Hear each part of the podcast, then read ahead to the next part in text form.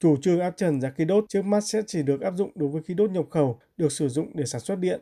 Lý do để Ủy ban châu Âu lần đầu chấp nhận thảo luận về vấn đề này xuất phát từ việc hai quốc gia thành viên là Tây Ban Nha và Bồ Đào Nha đã áp dụng biện pháp trên kể từ tháng 5 năm nay, giúp giá năng lượng chỉ tăng khoảng 10% so với mức tăng trên dưới 30% tại nhiều quốc gia châu Âu khác.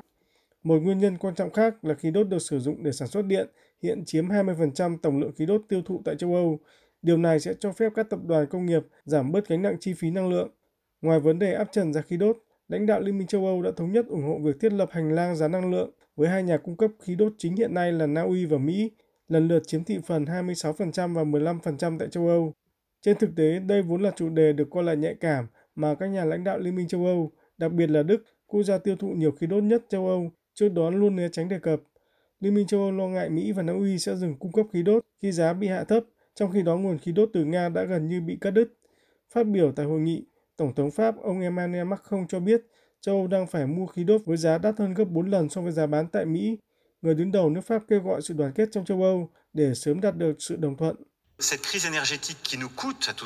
Chúng ta đang phải trả cái giá đắt cho cuộc khủng hoảng năng lượng hiện nay. Nếu để mọi thứ tự diễn ra,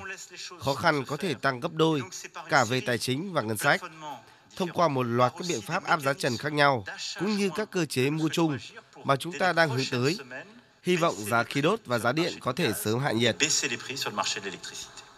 Tổng thống Pháp Macron cho biết Liên minh châu Âu sẽ công bố những cải cách đối với thị trường điện châu Âu trong 6 tháng đầu năm tới. Ngoài ra, Pháp ủng hộ thiết lập một cơ chế hỗ trợ tài chính chung để bảo trợ các khoản vay cho các thành viên khó khăn hơn trong việc đối phó với cuộc khủng hoảng năng lượng hiện nay.